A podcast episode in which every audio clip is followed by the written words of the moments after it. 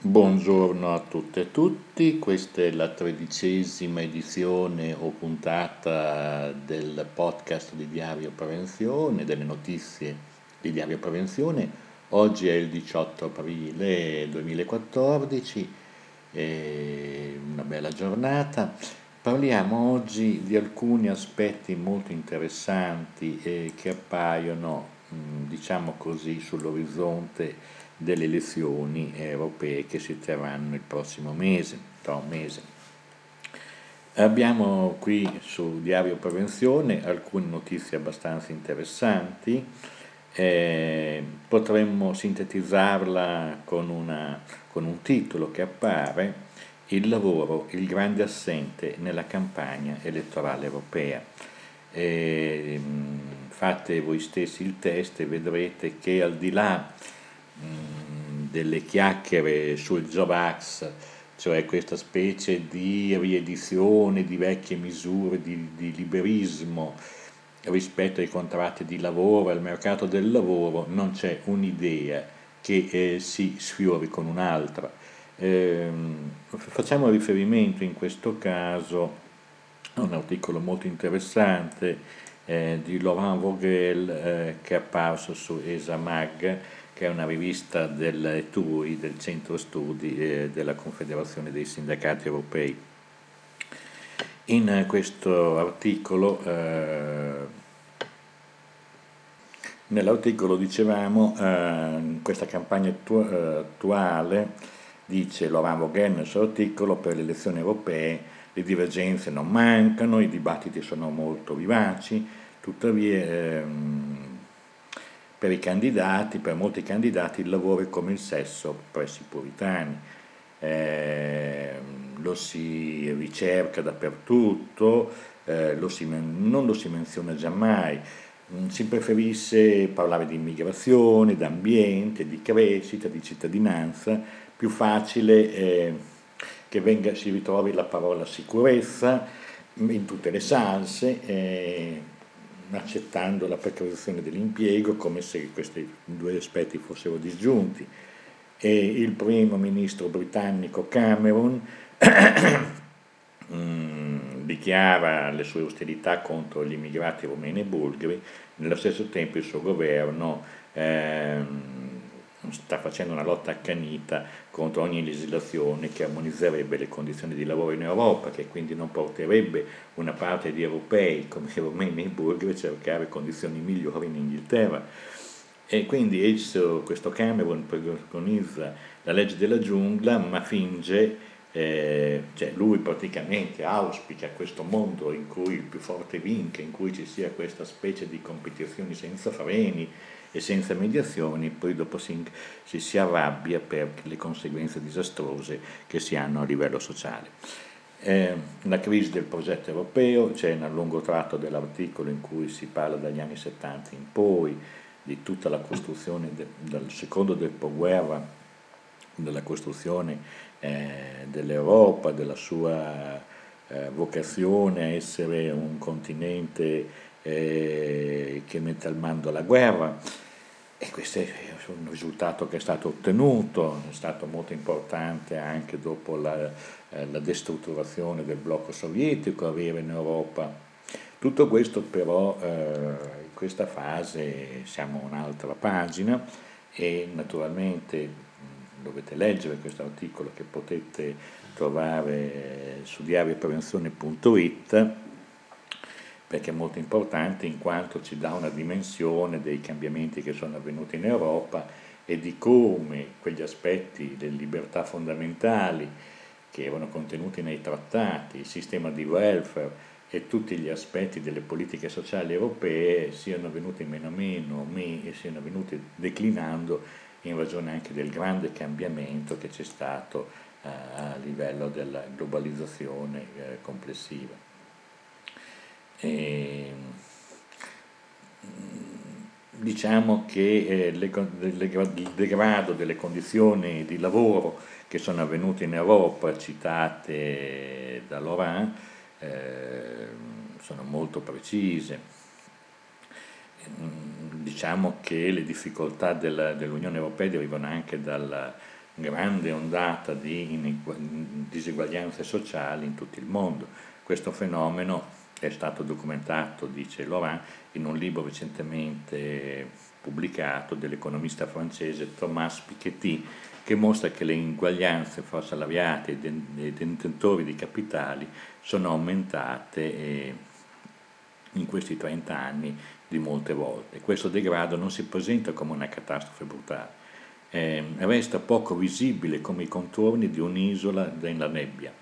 Esso non colpisce tutte le categorie con la stessa intensità. Questo spiega la difficoltà di affrontarlo sul piano politico. Per esempio, la, il lavoro precario e la disoccupazione formano le due branche più forti della tenaglia. Per certi rischi materiali la tendenza sarebbe piuttosto alla stabilità.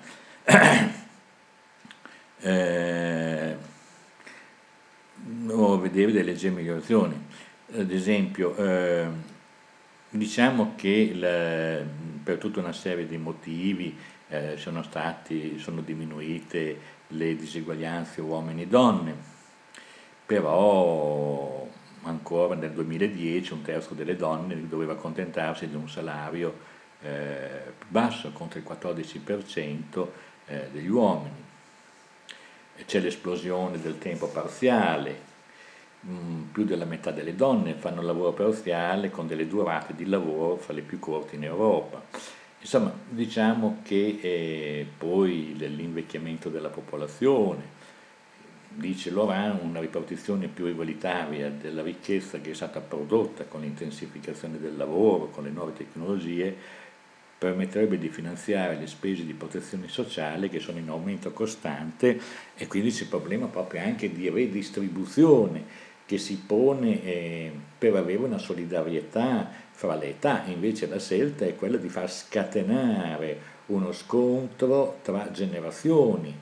però uno scontro tra poveri, tra i poveri giovani contro i poveri anziani e anche questo è uno degli aspetti demenziali eh, di quello che sta avvenendo e che è dentro alle classi dirigenti eh, di, che hanno un, un orientamento neoliberista che non vogliono intaccare invece le grandi differenze che stanno eh, tra chi ha accumulato grandi ricchezze e, il livello di povertà che si sta estendendo ai margini o anche dentro ai centri delle grandi metropoli.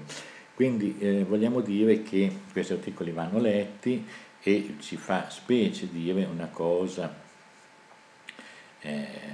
diciamo così, che la democrazia, che tutti gli aspetti della democrazia eh, sono messi in discussione e anche i leader che si presentano a queste elezioni per il Parlamento europeo tendono più facilmente a parlare di, eh, di, di, evitare il tema del lavoro e di declinare invece aspetti collaterali, l'immigrazione, la sicurezza, eh, come se non ci fosse una connessione, cioè con l'impoverimento della popolazione, con la riduzione delle persone allo stato di necessità e alla disperazione, si possono avere anche poi dei rilievi rispetto all'incremento eh, parziale di una piccola criminalità diffusa. È evidente che il giovane disoccupato, che non ha prospettive, non ha un orizzonte, non ha niente da perdere ed è facile la devianza e la deriva rispetto a comportamenti antisociali. Ma su tutto questo la, diciamo così, la grande debolezza culturale eh, della sinistra che non riesce a riproporre i propri valori, i propri le proprie strategie, un proprio orizzonte rispetto a un riequilibrio sociale, rispetto a una redistribuzione delle ricchezze, rispetto soprattutto a mantenere saldi i pilastri della sanità, salute, condizioni di lavoro e di vita tali da dare a ciascun cittadino, e qui il concetto di cittadinanza si fa sempre più forte, perché cosa significa essere un cittadino europeo? Se tu sei un greco, cittadino europeo ridotto allo stremo alla fame, rispetto a un obeso cittadino nordico che ha tutte di più e non, evidentemente che l'idea di Europa che ne viene fuori è abbastanza stravagante, è abbastanza inattendibile. Quindi le classi dirigenti che non si rendono conto di questa, diciamo così, deriva, creano le condizioni eh, per un, un declino dell'idea stessa d'Europa.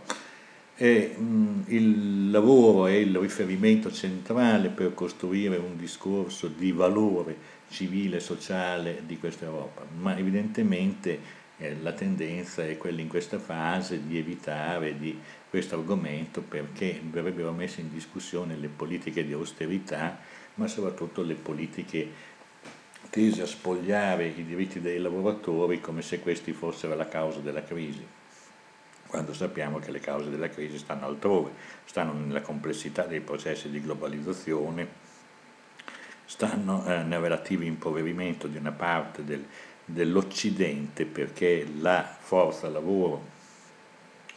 800 milioni di persone di classe operaia, cioè il lavoro per 800 milioni si è trasferito in Asia e questi sono i grandi temi sui quali eh, lavorare.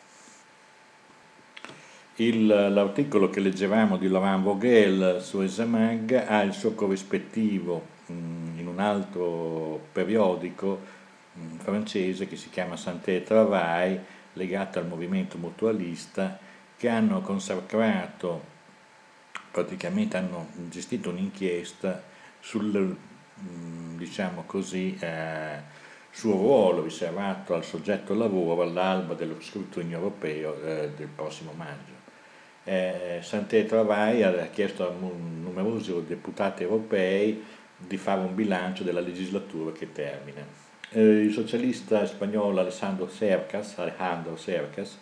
ha commentato in modo molto sintetico cinque anni eh,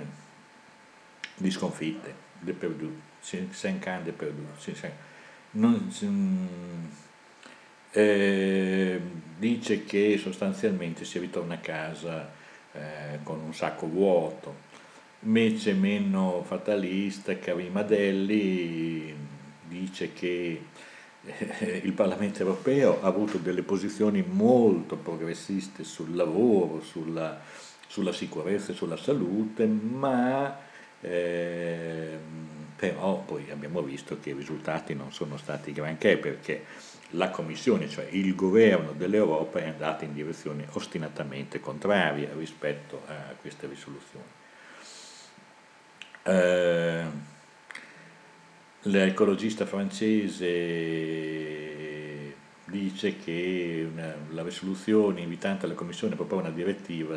è, è stata lettera morta, insomma anche l'eurodeputata francese Elisabeth eh, Morin del Partito Popolare mm, richiama, rivendica l'adozione di una direttiva sulla protezione dei lavoratori contro i campi elettromagnetici. Insomma, gli eurodeputati sembrano accordarsi sulla necessità di rinforzare l'ispezione del lavoro e gli scambi di informazioni fra i paesi e eh, per colpire le pratiche le più, più disonorevoli che, che, hanno praticamente sono state legate soprattutto sul fatto che è stato possibile per le imprese lavorare con una legislazione che ha permesso la moltiplicazione delle catene di subtrattance, cioè di, sotto, di, di subappalto che ha creato delle condizioni incredibili, cioè noi oggi siamo a situazioni per cui un lavoratore, ci sono anche dei contratti purtroppo firmati dai sindacati che prevedono per i lavoratori ad esempio del facchinaggio in Italia un salario orario lordo di 2,50, 3 euro, 3 euro e mezzo, 4 euro massimi. Qui siamo sotto il livello di sopravvivenza, siamo di fronte veramente a forme di scandalo, quindi mm, gli attacchi di David Cameron che ha annunciato di volere uccidere la strategia salute e sicurezza nel lavoro, eh, che almeno Cameron diciamo, è molto chiaro su questo, no? ha delle idee chiarissime, eh, hanno rinforzato il mio impegno, dice Judith Kirton Darling, ex segretaria confederale della Confederazione dei Sindacati Europei che si presenta alle prossime elezioni europee. E, ehm, nel lavoro grande assente sul, eh, per l'appunto questo articolo eh, europei, due passate alla sicurezza sul lavoro, andiamo a vederlo, eh, è evidente che siamo in una fase in cui la tendenza è quella che abbiamo già denunciato più volte, ma noi useremo questo spazio che precede le elezioni proprio per fare chiarezza sul ruolo della, del Parlamento europeo, della Commissione europea, del Consiglio europeo, per fare capire come siamo lontani dai processi democratici, che le tendenze in atto sono tutt'altro dal punto di vista e la salute sul lavoro dovrebbe essere nel cuore del prossimo scrutinio europeo, non è il caso. Infatti l'Europa sociale è minacciata dalle politiche low cost, secondo l'inchiesta che è stata condotta tra eh, Santé ed Esamac eh, presso i candidati del Parlamento e degli esperti. Ogni anno in Europa ci sono 168.000 decessi dovuti a incidenti sul lavoro, o in seguito alle malattie professionali, della, eh, di questi 168.000 decessi o su oltre 300 milioni di persone, la metà di questi decessi sono dovuti ai tumori e un quarto alle patologie cardiovascolari. 7 milioni di persone rimangono ferite durante un incidente sul lavoro e necessitano per un terzo di questi, più di un terzo di questi, di più di tre giorni eh, di fermo lavoro e il costo finanziario eh, stimato è il 5,9%, mettete bene a mente questa cifra, il 5,9% del prodotto interno lordo dell'Unione Europea. Tutti gli eurodeputati che eh, rimettono, cioè che cessano il loro mandato a fine maggio affermano d'altra parte che le condizioni di lavoro sono state le prime vittime della grande recessione. Eh, e, gli stati frenano perché eh, vogliono che non ci siano vincoli amministrativi che pesano sulle loro imprese e non c'è dibattito nel quale la priorità dell'impiego a tutti i costi piuttosto che l'impiego di qualità quindi siamo in questa fase in cui anche il Parlamento europeo che verrà eletto è sotto il fiato gelido della crisi che nonostante tutti i discorsi pare non essere, non essere passata. E l'opinione in Francia l'opinione si è mobilizzata, si è mobilitata sui rischi psicosociali dopo l'affaire Telecom Orange, dove ricordiamo vi furono per parecchi suicidi fra eh, lavoratori di medio e alto livello, cioè quadri e anche dirigenti, ma soprattutto quadri preposti. E più recentemente eh, il tentativo eh, di fare in modo di evitare il dumping sociale che avviene con per l'appunto i subappalti dati in condizioni, per dicevo prima, a 3-4 euro al mese, all'ora scusate, è, è, è, diciamo è veramente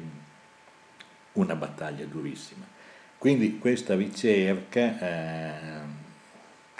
è una ricerca molto importante, 5 anni di perdite, questo l'abbiamo già detto, vediamo invece il Parlamento ha fatto un, un lavoro eccezionale ma non ha avuto risultati concreti perché l'orientamento del governo, per l'appunto della Commissione europea, è stato quello di eh, bloccare qualsiasi elemento di miglioramento delle condizioni di lavoro. E in questo primo discorso europeo,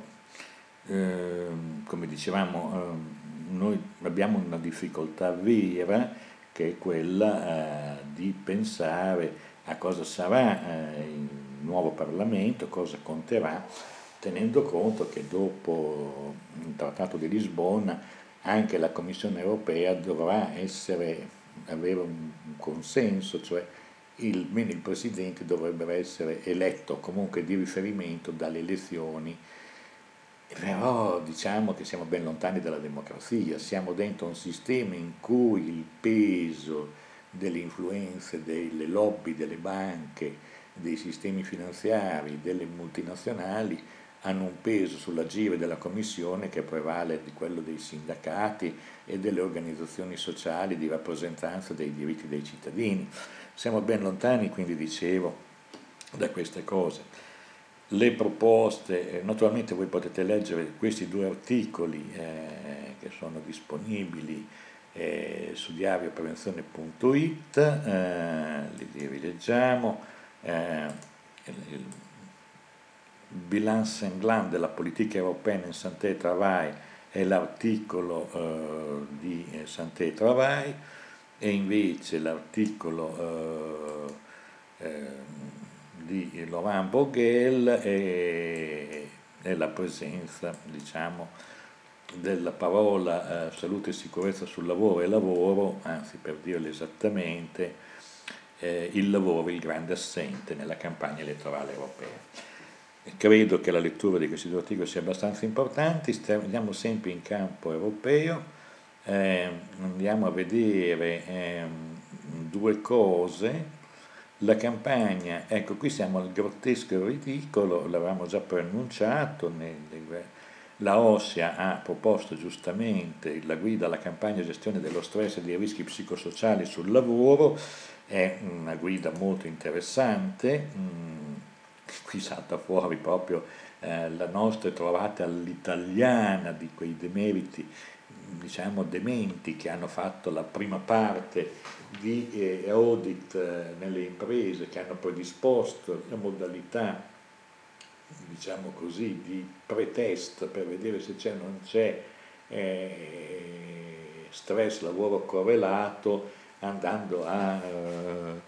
eh, a vedere il numero degli infortuni, i dati oggettivi, gli eventi sentinella, per cui noi in Italia, mentre il 25-30% delle persone che lavorano denunciano stress lavoro correlato negli altri paesi europei, noi siamo al livello di zero perché il, i criteri adottati nel fare il pretest sono costruiti sostanzialmente in forme tale per cui nessuno è stressato in Italia, l'abbiamo già detto, questo non vogliamo. È evidente che questa campagna, insieme per la prevenzione e la gestione dello stress lavoro correlato, eh, dove naturalmente partecipa anche l'Italia per dovere, siamo al grottesco e al ridicolo perché lo stesso Ministero del Lavoro che sta dentro al focal point eh, partecipa a una campagna quando ha, al tempo stesso nelle gestioni precedenti ha predisposto una strumentazione analitica tale da negare il problema, costruita in maniera tale da negare il problema. Ehm, l'indice, cosa sono lo stress lavoro correlato ai rischi psicosociali, basterebbe leggere questo per capire che quanto è sbagliata la nostra posizione, il ruolo della dirigenza nel migliorare l'ambiente psicosociale, l'importanza di coinvolgere i lavoratori, i principi della prevenzione, cosa, cosa contraddistingue un buon ambiente di lavoro psicosociale in sostanza abbiamo un tipo di eh, impostazione che va in direzione ostinata e contraria rispetto alla, alla, alla, logica di evitamento del problema che è stata strutturata eh, nella legislazione italiana. È stata adottata per l'appunto questa procedura eh, di evitamento che eh, in buona sostanza eh, cancella il problema siamo dei maestri in questo, eh, però poi basta una piccola campagna di questo tipo che fa venire fuori tutte le contraddizioni annesse e connesse. Lavoro, diciamo che se dovevamo fare una, per dirla con quelli signori dell'ASL di, di Verona, con molta gentilezza perché sono delle care persone, ma forse nella, nell'analisi eh, dello stesso lavoro correlato bisogna fare poi un'analisi del lavoro eccessivamente impegnativo e o tempo a disposizione non sufficiente per portare a termine le mansioni. Questo è un item, un altro item, richieste contrastanti al ruolo del lavoratore non definito con chiarezza, discrepanze tra le esigenze del lavoro e la competenza del lavoratore, il sottoutilizzo delle competenze di un lavoratore può essere una fonte di stress tanto quanto l'impegno eccessivo,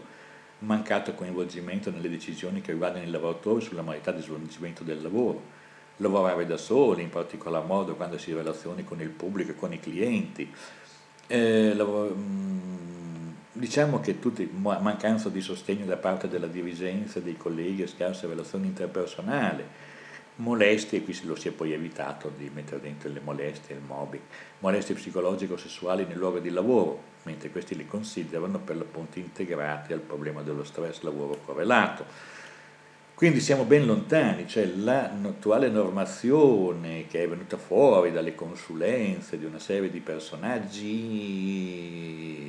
è fuori luogo, dovrà essere rivista, perché è un'emerita sciocchezza quella che è stata fatta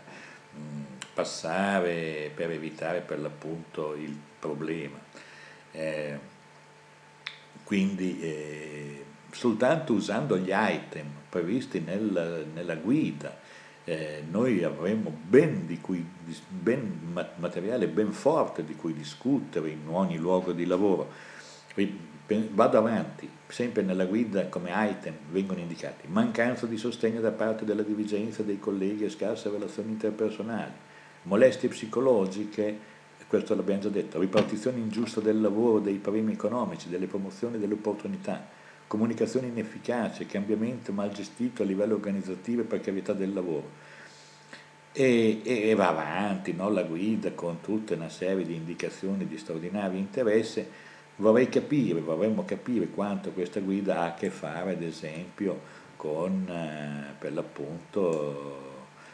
le indicazioni date dalla Commissione, ex articolo, dalla Commissione Consultiva Nazionale ex articolo 7 diciamo che non c'entrano proprio nulla e che quello elaborato della Commissione per l'appunto dovrebbe essere mandato al macero. Eh, diciamo solo questo per chiudere l'argomento. Un recente sondaggio d'opinione pan-europeo ha rivelato che il 72% dei lavoratori ritiene che la riorganizzazione del lavoro o la precarietà del lavoro sia una delle cause più comuni dello stress lavoro correlato. Il 66% attribuisce lo stress alle ore lavorate o al carico di lavoro. Il 59% attribuisce lo stress al fatto di essere oggetto di comportamenti inaccettabili come mobbing o molestie. Il 51% dei lavoratori riferisce che lo stress lavoro correlato è comune nel proprio luogo di lavoro. All'incirca 4 lavoratori su 10 pensano che lo stress non venga gestito adeguatamente nel loro luogo di lavoro. Beh, il problema in Italia non esiste perché lo stress non esiste, come abbiamo visto tutte le aziende sono a, a semaforo verde. Non vogliamo insistere su questo perché sappiamo bene la complessità del tema e sappiamo bene che ci vorranno forse molti anni per riportare in carreggiata tutta la materia. Certo è che a livello intellettuale non si può essere tanto disonesti da dire che in Italia lo stress non esiste facendo per l'appunto una procedura che ha esagerato. Troppa grazia a Sant'Antonio. Invece di saltare sul cavallo, il salto è stato tanto lungo che si è saltati dall'altra parte, cioè un cavallo o somaro. Cioè voglio dire che eh, sarà bene con eh, una nuova gestione dei prossimi semestri, dei prossimi anni, di andare a rivedere nella commissione ex articolo eh, articolo 6 del decreto 81, andare a rivedere le procedure che sono state approvate perché sono per davvero fuori luogo. Altre notizie di questa settimana pre-pasquale, di cui vi facciamo gli auguri, sono anche altre, ma eh, le troverete su diarioprevenzione.it. Purtroppo le notizie eh, diciamo che ci sono altre notizie eh, che eh, sono interessanti, le troverete sia sull'area di Twitter di Diario Prevenzione, il tweet è eh, molto semplice,